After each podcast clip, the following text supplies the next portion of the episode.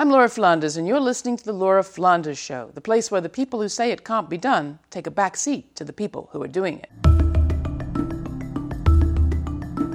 So they said it couldn't be done. They said women couldn't organize across race and class, let alone in hundreds of cities around the world on the same day. But women came out March 8th, 2017, and took part in a global day of women's action. Why? What motivated them? What do they want to get out of this? We'll find out on the Laura Flanders Show just ahead. In 1908, women workers marched in their tens of thousands through the streets of New York City, demanding shorter hours, safer working conditions, better pay, and voting rights. A year later, in accordance with a declaration by the Socialist Party of America, the first National Women's Day was observed in February. Then the idea of an International Women's Day came soon after at an international conference, again, of working women in Copenhagen. Much of the world has celebrated International Women's Day every March 8th since about then. The U.S. has been pretty lukewarm about it all, but that seems to be changing. What is going on and why? Why does it matter? We have two conversations coming up. First, Sarah Leonard and Jodine Ogun Taylor. Jodeen is the Vice President of Policy and Strategic Partnerships at Demos and one of the co organizers of the GOP Hands Off Me campaign. Sarah Leonard is a senior editor at The Nation, co editor of The Future We Want Radical Ideas for the New Century, and a member of the steering committee for the International Women's Strike March 8th. International Women's Day is seeing a huge mobilization this year. Um, how come? What has driven it, and why is 2017 different for women in the United States and worldwide? Well, obviously, having an explicitly misogynist, pussy grabbing president has had a strong influence on women's feeling of being under threat. Um, but I think it's also the culmination of many years of feeling under threat. And one thing we can learn from Europe is we have seen the rise of very tr- similar political figures to Trump, right? Mm-hmm. And all of these sort of quasi authoritarian leaders want to take away reproductive rights and increase austerity. And so women are being asked to bear the brunt of neoliberalism because everybody has to work now because wages are low. At the same time, the social safety net is shredding. So women have to do the care work, have to do the wage work. Something has to give. And I think women in Europe, places like Poland, have been saying, no, that's enough.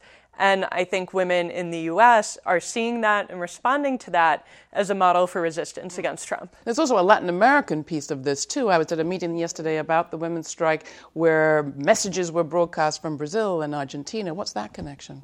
I think there's a really incredible building of international solidarity amongst women's organizations. The Grassroots Justice, um, Grassroots Alliance for Global Justice does a lot of connecting women of color, specifically women of color led um, organizing base building groups to international groups.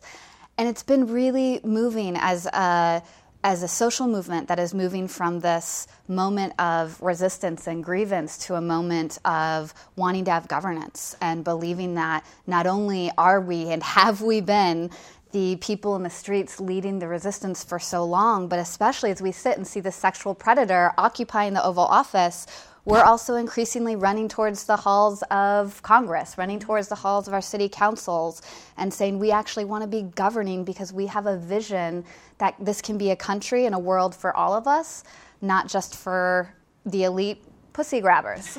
Now, Hillary Clinton wanted a role in governance. Um, is that what you mean? Is that what you're talking about? No, absolutely not. Um, I'm talking about people who have deep roots relationship in relationships in their communities, women who have been organizing without it being called that for a long time. I learned from my mother, who organized for years to open up a bilingual elementary school, that part of being a woman, part of being a person in your community is just understanding the needs of the people around you and how they're interconnected. Mm-hmm this discussion around a strike has gotten a lot of attention. There have been women's strikes, withdrawal of women's labor. Um, this time around, people are saying it's a much broader question or, or, it looks like a whole lot of things when a woman strikes in the sense that much of our work is never recognized or even visible in the first place. Absolutely. And one historical example you can trace this to is the wages for housework movement in Italy in the 70s, where women said, You think that the only work, you men on the left, is the work that you do in factories. But we're doing work too. Society would not function without our reproductive labor, whether that's cleaning up, taking care of you, you know, maintaining the household. And we want to be recognized for that. And so they demanded wages for housework as a way of making that labor visible. Um, and also as a way of saying no to it, because if it's a wage job, you can go on strike. And how does all of this relate to the big demonstrations that happened the day after the inauguration of President Trump? Uh, happened all around the world. Well, it follows right on that, right? So, right now we have this political system that has created an economy that grinds down almost everybody, the 99%. You have a 1% who's running the show. We heard a lot about that during the election. And it's become a sort of common sense for people that that's the case. Um, and over the last several years, what we've seen is an attempt to make uh, famous, successful women essentially the exceptions to that rule mm-hmm. um, into the face of feminism. And instead, this sort of movement of a lot of women together says we want feminism to actually be a threat to the system that's keeping the vast majority of us down. And so when you see women from every walks of life going on strike in all kinds of different ways, the massive solidaristic outpouring right after the election, you see the possibility of saying that's what feminism looks like. Feminism looks like this 99%. It doesn't look like one woman in a C-suite. Mm. What are the demands of the of the movement, whether you call it a strike or an action movement? Well, crucial to the entire structure of the strike is that there are a lot of local action. So people are organizing in their communities and they have different demands and different needs. So while we assume certain things are common to everybody in the movement, like reproductive justice, you know, that's a broad goal, in every city and state that looks a little different. So in New York, we're looking at maybe passing comprehensive um, health care, and we are considering what role contraception and abortion coverage will have in that legislation. That's extremely important here. In Chicago, there are different things on the table. In DC, they're marching to the White House. So it actually it depends quite a bit as people work together in things like the women's strike, and we build these very strong networks, which are really still just in development um, we're going to see more of a national program coming to the fore, and I think there's going to be a lot of debate over that. I'm Laura Flanders. We're discussing the International Women's Strike of 2017 with one of the members of the National Steering Committee and senior editor of The Nation, Sarah Leonard, along with Vice President of Policy and Strategic Partnerships at the Demos think tank. She's also co organizer of the GOP Hands Off Me campaign, Jodine Ogen Taylor. This is the Laura Flanders Show. You can watch us weekly on television, Free Speech TV, Link TV, or at our website, and subscribe for free to our podcast at lauraflanders.com. One of my questions is about the relationship of this organizing to other types of organizing, and you're both touching on it, but I'd love to hear more. There are a lot of socialists involved in what's happening this March. There are also people involved in immigration rights movements, the sanctuary movement. How do these movements relate.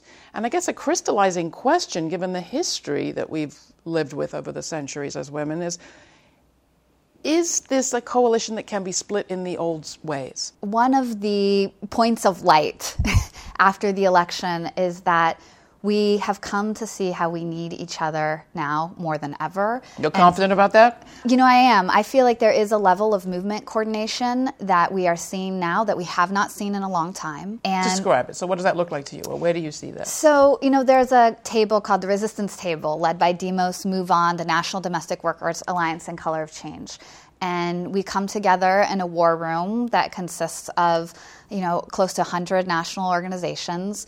And we it's less about coordinating one campaign and more talking about our overall goals for the movement ecosystem and at which times our different bases different issues need to be in the forefront so that we stay connected and how we can, in a deeper way, relate to each other's issues. And, and, socialism is coming back into this conversation. People are quoting the feminists of the early internationals, the socialist internationals, mm-hmm. whether it's Clara Zetkin or Alexandra Kollontai, whomever.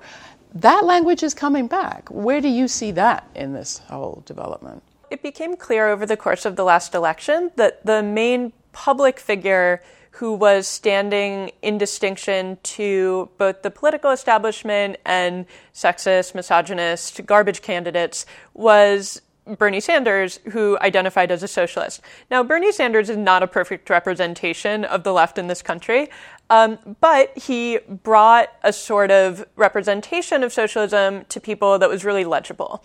Um, that it's about redistribution, it's about control over your own life, and people thought, oh, well, socialism appears to be an alternative to this system that is working extremely badly for us. So, vision moment. Um, all of this sounds great, but it is, and it is also still true that amongst the demands of the, of the action is full provisioning, which I read as kind of a reinforcement of the welfare net, of the, of the social safety net. I vision a future, a feminist, international, global future that is post capitalist and has an actual society, doesn't need a net for the people that fall through. What's your vision? If, if all this goes according to plan and the, your, your, your best case scenario, how will the history of this moment be written? Jodeen. I think one thing is that we um, move away from a place where people's economic anxiety is manipulated and turned into racialized anxiety.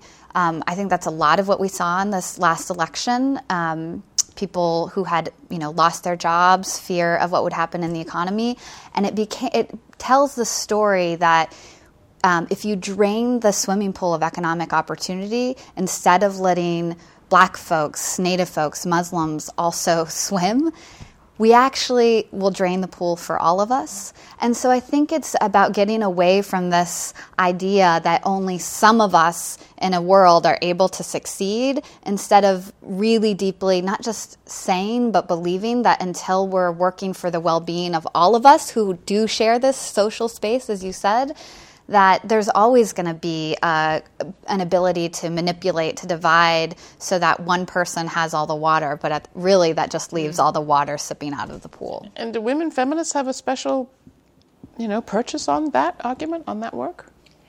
Yes, actually. Um, because one of the ways that the state has declined to provide for people, and one of the ways that community has been degraded, is by saying, all of these things you have to do to take care of each other, that's not a social problem, that's your personal problem. You, in the household, which is usually a woman, you deal with that. You do the childcare, you do the cooking, you maintain everybody for the labor force, you work in the labor force. Um, and among the things that would be involved in full social provisioning are, of course, universal childcare, universal, affordable, or free or public housing. All the things that we have privatized that are actually things that are common needs for every single person, many of them fit within the traditional domain of women, actually. And we're very well positioned to look at them and say, there's nothing natural about this. This doesn't feel good you know? And this is something that actually we can do together. Um, and we're going to show you what those things are. And I think that this strike actually does that. Sarah Leonard, Dean, Olguín-Tayler, thank you so much, both of you. It's great talking to you. Coming up next, I'll be joined by Nelini Stamp of the Working Families Party and Cinzia Arruzza, Assistant Professor of Philosophy at the New School for Social Research. For more of The Laura Flanders Show, subscribe to our program and our podcast for free at lauraflanders.com. After the massive marches on the day after President Trump's inauguration, organizers called March 8, 2017, the beginning of a new international feminist movement. Don't tell the Donald, it's not, in fact, all about him. The goal, organizers say, is to resist not just Trump and his misogynist policies, but also the conditions that produced Trump and Trumpism, namely decades long economic inequality, racial and sexual violence, and imperial wars around the world. Two more women who have been involved in all this join me now. Nelini Stamp is the National Membership Director for the Working Families Party. We first met at Occupy Wall Street. Cinzia Arruzza is an assistant professor of philosophy at the New School for Social Research in New York. Welcome both. Glad to have you. So, to continue this conversation, there is a global aspect to all of this that is happening this March. Um, talk a bit about that, Cinzia, because as I've admitted before, I think on this program, um, I used to think socialist feminism was the only kind of feminism there is. Um, I was wrong, and I've grown to understand the big divisions between European feminist traditions and traditions in the United States. You must be aware of that too. You're from Italy, right? The various traditions of feminism in Europe, especially in the last 20 years, uh, had little to do with socialist feminism. Socialist feminism was uh, predominant, especially in the, in the 70s and 80s in the Anglo American world, but uh, a bit less so in, in Europe. But what is interesting now is that uh, there is a return to socialist feminism, or in any case to a class based feminism in Europe as well. And uh, this is also characterizing the efforts uh, around the International Women's Strike, because the idea around the strike is that we cannot approach issues concerning women's rights, reproductive uh, justice, uh, civil rights, without also addressing structural problems like capitalism, neoliberalism, and war. So this is a big change. What's at stake? What's at stake for you, Nelini, and the people you work with in the Working Families Party? What's at stake is the future. I mean, what's at stake is making sure that people can live with a roof over their head. People are still being kicked out of their homes in the U.S., and just because we aren't talking about it on a massive level as we were five or six years ago, it's still happening. Black women are particularly losing their sons and their daughters to either the mass incarceration system or through police violence. So there is so much at stake, and when we take in neoliberalism and capitalism and structural racism and structural white supremacy, that's global, right? White supremacy is, is making a comeback in a really way in, in, in, in, in situations of power. How do you answer that question, Cinzia? If I can answer this question by referring to what happened during the primaries in the Democratic Party. Sure. Um, so there we, we saw uh, what the problem was. There was the idea that uh, women should support Hillary Clinton no matter what, also you know against Bernie Sanders because she was a woman and because she was representing women's rights. But this precisely didn't take into account the fact that uh, when we speak about the half of the population, we are speaking of uh, women living in uh, countries that have, have, been bombed by the United States, migrant women, working class women. All these women, of course, have uh, needs and desires and, uh, and, demands that cannot be answered only by what we call corporate feminism or leaning fem- feminism. They must be answered by addressing the structural problems. So uh, precisely uh, starting from war in particular and imperialist attacks, but also you know, immigration policies, welfare state, and so on. So otherwise, these women are completely left behind. Now we should say there's imperialist wars. There's also extreme religious wars, whether you're talking in this country at the domestic level or more dramatically uh, at the level of ISIS. How does that situation integrate into this, where women's bodies again seem to be a battlefield having to do with signaling male power. It is precisely a battlefield, and uh, on two sides, in the sense that, of course, there is a war against women by ISIS, and, and Kurdish women are fighting this, uh, this struggle for uh, all of us.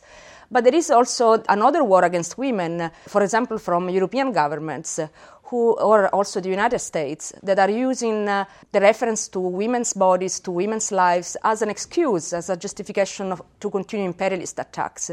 And uh, in, in, Europe, this is particularly re- relevant because we are facing a, a wave of uh, Islamophobia that is arriving in the States too now, that is extremely worrying. And this uh, wave of Islamophobia very often co-opts some uh, uh, pseudo-feminist arguments. Mm. So, for example, we have to free these uh, uh, these poor veiled women from these barbaric Muslim men. Uh, so, I think we are uh, in, in, the middle between these uh, two opposite forces that none of which is actually really in favor of women's rights and women's lives.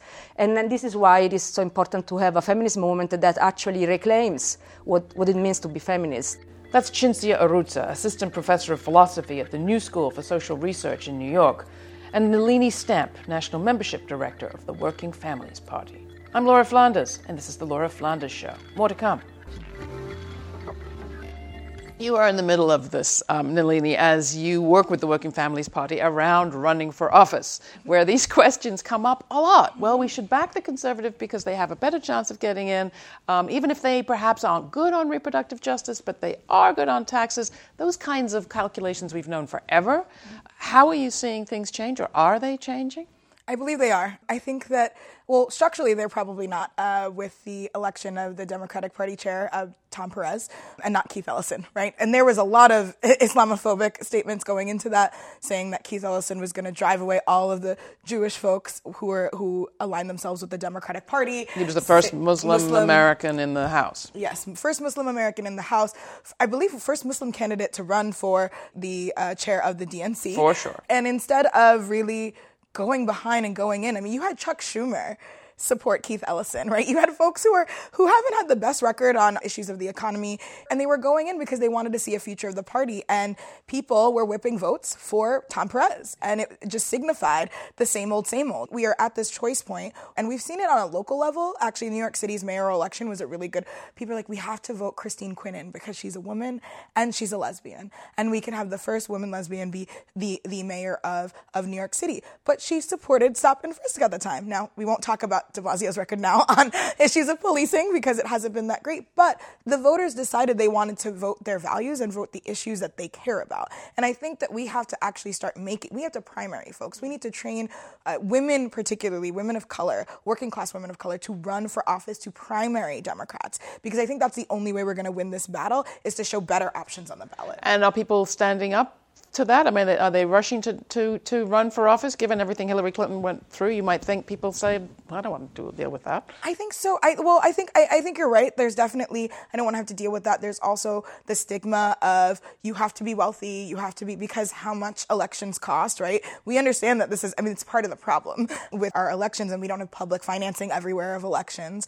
But I do think that there is this excitement now. When Bernie asked who wants to when our revolution came out, who wants to run for office like 5,000 people people raised their hands basically and said, I want to run for office. We have people within who have been contacting Working Families Party saying, I want to go to a candidate training. We had 300 people show up in Long Island um, out of all places to learn how to run for office. And so I do think that there's the urge and the need there, but we don't just have to train people to run for office. We need to train them to have the values, the vision for what we need in a society, and we need to train the people, the political operatives who are behind them. Because also in the US, I don't know what it's like abroad, but political operatives are, are, are half of the problem as well. The folks who, who pull the strings behind the candidates and tell them who to listen to and who not to.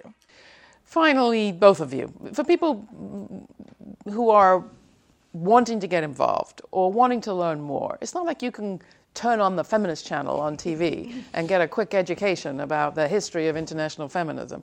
Where do they go while we make that TV network? So uh, we have a website, www.womenstrikeus.org. And it will continue after March 8th? It, it will continue. We, we, I think we want to continue. This is, March 8th is only the beginning. And on the website, people who want to get involved can find the information and also the contacts. Uh, because over the course of three weeks, basically, we have uh, really received a lot of contacts uh, from people who wanted to organize in their city. So everybody is welcome to join this effort. This is a very large and pluralistic coalition. And the action really does continue after March 8th, you think? Absolutely. I mean, we, we can't just stop. I mean, people thought the action wasn't going to continue after the Women's March. And clearly that's happening, right? It's going to take a little bit of time, but with so many movements that are in this right now, so many people from different communities who are, who are standing up for the first time and getting involved and doing something, I absolutely believe. And we have, t- I mean, the Science March is coming up. There's so many different days of action that I really do feel like it's great that different communities are speaking up for what they want to see. And, and we'll see that. The, the question that I always have is, how can we make it last for not just the year and not just two years, but 10 years and decades and decades? Nelini, Cinzia, thank you so much and uh, keep up the great fight. We've been talking about the history of International Women's Day and the International Women's Strike of 2017 with our guests Cinzia Arruzza, Assistant Professor of Philosophy at the New School, and Nelini Stamp, National Membership Director for the Working Families Party. Stay tuned for the F Word, my weekly commentary, coming up. I'm Laura Flanders. It's exciting. At last, U.S. women are getting in on the act, celebrating International Working Women's Day. After all, it was an event in the U.S. that helped give it its start. It was 1909 in the crowded Great Hall at New York's Cooper Union. A big union boss was talking about talks. And things were moving slowly when a 16 year old girl shouted out from the back, Walk out! More than 30,000 shirtwaist factory workers walked off their jobs after that, the biggest worker walkout in New York history up to that point. The leaders were mostly young immigrant women like that 16 year old, Clara Lemlich. 700 women were arrested, many more beaten and spat on for being on strike against God, so they said. They struck for 11 weeks and inspired the European socialists who later resolved to mark International Working Women's Day, partly in their honor. Appreciation is nice, but it doesn't itself save lives. In 1911, two years later, a fire broke out in another factory, the Triangle Shirtwaist Factory in New York City, a fire of exactly the sort the 09 strikers had been afraid of. That fire killed 146 workers, again, mostly women and girls, mostly immigrants, several of whom leapt to their deaths from upper floor windows to escape the flames. All these years on, more people remember the Triangle Shirtwaist Fire and they can name the dead. But what fewer people remember are the demands those women and girls made, not just for wage increases, but for the ability to have a say in the conditions of their lives, their workplace conditions, and to have workplaces that didn't kill them. Those are the rights that will be taken from American workers, the labor movement says, if the GOP Trump agenda goes ahead today. Imagine a century ago if the rest of New York had stood with the women of those factories. Imagine if instead of 20,000 or 30,000, it had been 2 million workers marching. Or if it were to be today. Celebration's nice. Listening is even better and it's never too late to get started organizing. I'm Laura Flanders. You can write to me, tell me what you think. That's Laura, L A U R A, at lauraflanders.com. And find all our programming at our website. Thanks for joining us.